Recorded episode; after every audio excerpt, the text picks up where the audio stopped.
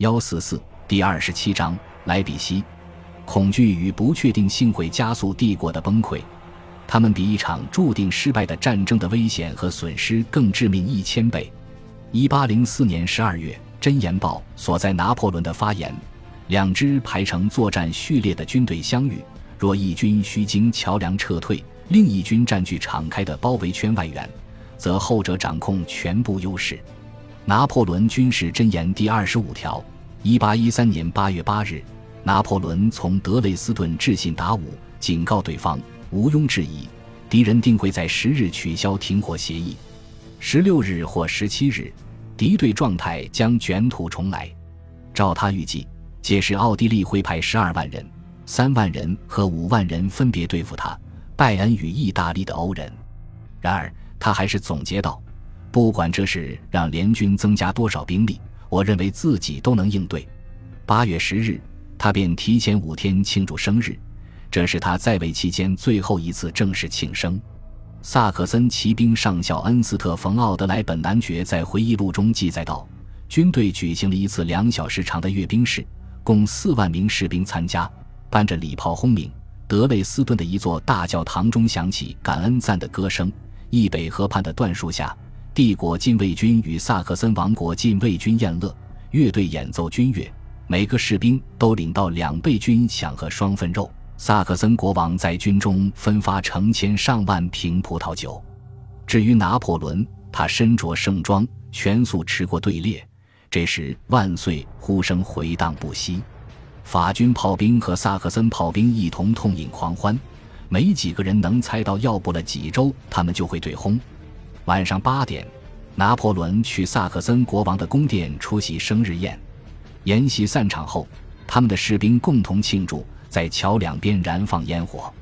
蔚蓝天空给无数火箭平添一层魅力。奥德莱本回忆道：“他们飞过城中阴暗的屋顶，彼此交错，照亮浩渺夜空。停了一阵后，拿破仑的花鸭子高悬皇宫上空。一名渔夫太靠近火箭。”结果受了致命伤。等人群散去后，岸边传来他的悲切哭声。这是否算个不祥之兆？奥德莱本想，预示庆生的英雄前途堪忧。一八一三年八月中旬，拿破仑已聚集四点五万名骑兵，他们散布于四个军和十二个师。与停火协议刚签订时相比，他的骑兵数量大大增加，但仍然不足以对抗集结起来的敌人。十一日中午，联军宣布废止停火协议，这和拿破仑的估计结果相差不到二十四小时。他们声称将在十七日午夜重新开战。十二日，奥地利对法宣战，在梅特涅的操纵下，奥地利先离开盟友，在奉行中立。接着，他实施所谓的客观调停，停火协议终止后次日，他又加入第六次反法同盟。梅特涅的巧妙手腕被称作外交艺术杰作，拿破仑只觉得他耍两面派。布拉格会议从未正经议事，他告诉福腾堡国王，奥地利借此挑明立场。皇帝致信奈伊和马尔蒙，他告诉两人，自己将在格尔利茨和包岑之间立足，并观察奥军与俄军的动向。他在总结时老调重弹，写了一句已然为人熟知的话：“依我看。”除非先来场大会战，当前战役不会有好结果。战略形势固然严峻，但并不绝望。正如拿破仑所说，虽然强敌从三面包围他，但他拥有萨克森境内的内线优势。施瓦岑贝格率波西米亚军团从波西米亚北部赶来，该军团由奥地利人、俄国人、普鲁士人组成，其兵力合计二十三万人。布吕希尔率西里西亚军团从上西里西亚向西，该军团由普鲁士人、俄国人组成，其兵力合计八点五万人。贝纳多特率北方军团从勃兰登堡南下，该军团由普鲁士人、俄国人、瑞典人组成，其兵力合计十一万人。这三路军团共有四十二点五万人，另有联军部队正奔赴前线。拿破仑用三十五点一万人对付他们。他的军队分布在汉堡与奥德河上游之间。此外，九点三万人驻守德意志与波兰的城镇，五点六万人在法军兵站受训，但这些人不能马上投入战斗。拿破仑需要实施往日他常常采取的策略，也就是在中央集中兵力，各个击破敌军。然而他没有那样做，反倒分散兵力，这是个严重的错误，违背了其军事箴言中最重要的两条：保持兵力集中，不要小股小股的浪费军队。拿破仑的计划如下：他亲率二十五万人对战施瓦岑贝格，与此同时，乌迪诺率六点六万人北上。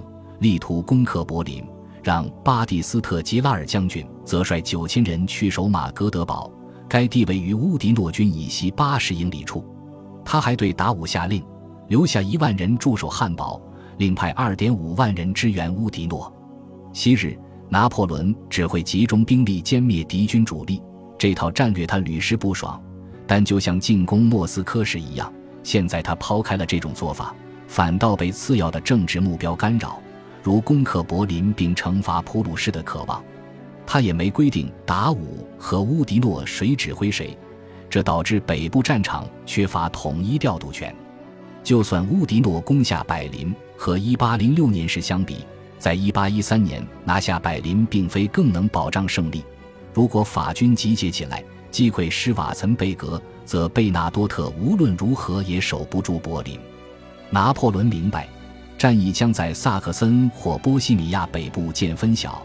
他让乌迪诺阻止贝纳多特夺取易北河，保卫法军后方，但他仅仅拨给对方一支骨干军队。达武元帅的独立指挥战绩最能体现其才干，拿破仑却让他处理德意志西北部不存在的威胁，此乃惊人的浪费人才之举。八月十五日是拿破仑的四十四岁生日，这一天。皇帝从德累斯顿去西里西亚，打算在那攻击布吕歇尔。此人已占领布雷斯劳。途中，他在包岑同缪拉会合。出乎意料，缪拉重新拥护他的事业。皇帝回报了缪拉，让他重任骑兵总指挥。当日，拿破仑告诉乌迪诺，马格德堡的吉拉尔师有八千至九千人，这是实话。然而，就在第二天。他便对麦克唐纳保证道：“吉拉尔师有一万两千人，是他想要开战。”拿破仑致信玛丽路易斯，提及其父史称：“因为他野心勃勃，贪得无厌。”事件会决定态势。从那以后，他只称呼弗朗茨皇帝为你爸或弗朗索瓦爸爸。八月十七日的信便是如此。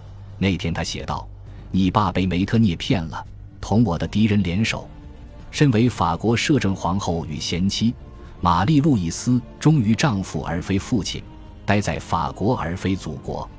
联军如约践行特拉申贝格战略，他们在拿破仑面前撤退，并寻找他的主要部将。八月十六日，布吕歇尔便准备好在博伯河与卡斯巴赫河之间进攻奈伊，但拿破仑率野战军主力的大股部队前来，于是他撤走了。乌迪诺进军柏林，瓢泼大雨几乎令炮兵寸步难行，拖慢了他的进度。八月二十一至二十三日，乌迪诺在大贝伦三度与敌交手。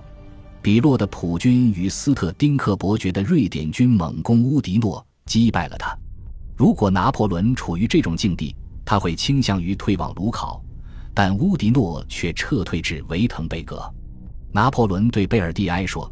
真难当一个比雷焦公爵更没脑子的人。然后他派奈伊接手乌迪诺的指挥权。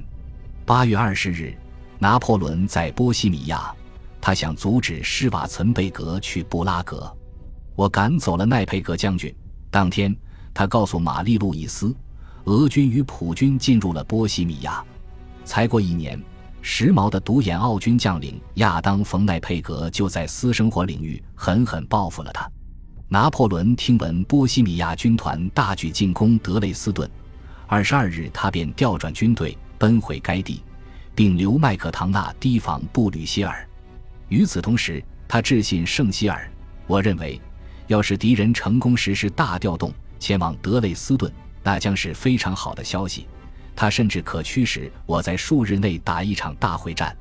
决定事态的永远是会战。”当日。他还致信使从长孟德斯鸠伯爵，声称自己不满巴黎的生日庆典。我听说八月十五日那天，馆里乱糟糟的，以至于皇后听糟糕的音乐时耽搁了很长时间。他写道：“这导致公众烟火等了两小时，此事令我非常不悦。”一八一三年八月二十六至二十七日，德累斯顿会战爆发，拿破仑的情报人员送来警报，准确地指出庞大的联军部队正在向城市集中。十九日，巴克莱德托利的俄军已同施瓦岑贝格会师，他们组成一支浩大军团，其兵力有二十三万七千七百人，包括十七万两千名步兵、四万三千五百名骑兵。七千二百名哥萨克与一万五千名炮兵，而且该军团共有六百九十八门大炮。八月二十一日，扩充后的波西米亚军团分五路纵队进入萨克森。维特根施泰因率两万八千人的纵队前往德累斯顿。然而，拿破仑控制了易北河上所有的桥梁，因此法军可在河流两岸行军。在德累斯顿本身。旧城防御工事实际上呈半圆形，其两端固定在易北河上。圣希尔军的三个师驻守旧城防线，其兵力约为一万九千名步兵与五千三百名骑兵。城市卫戍部队的八个营在城墙上就位。二十六日上午十点，拿破仑驰至战场，准许圣希尔如此布局。他犯了胃病，战前因胃疼而呕吐。但他还是下达了连珠炮般的指令。旧城外有五座大多面堡，新城内有八座。这些堡垒中皆设大炮。旧城街道和大门上都布置了障碍物，以城墙为基，方圆六百码之内的树全被砍了。三十门大炮在河流右岸组成炮群，以便轰击维特根施泰因侧翼。冯克勒瑙将军的奥军纵队行动迟缓。导致总攻延迟至次日，这有利于法军开展上述准备工作。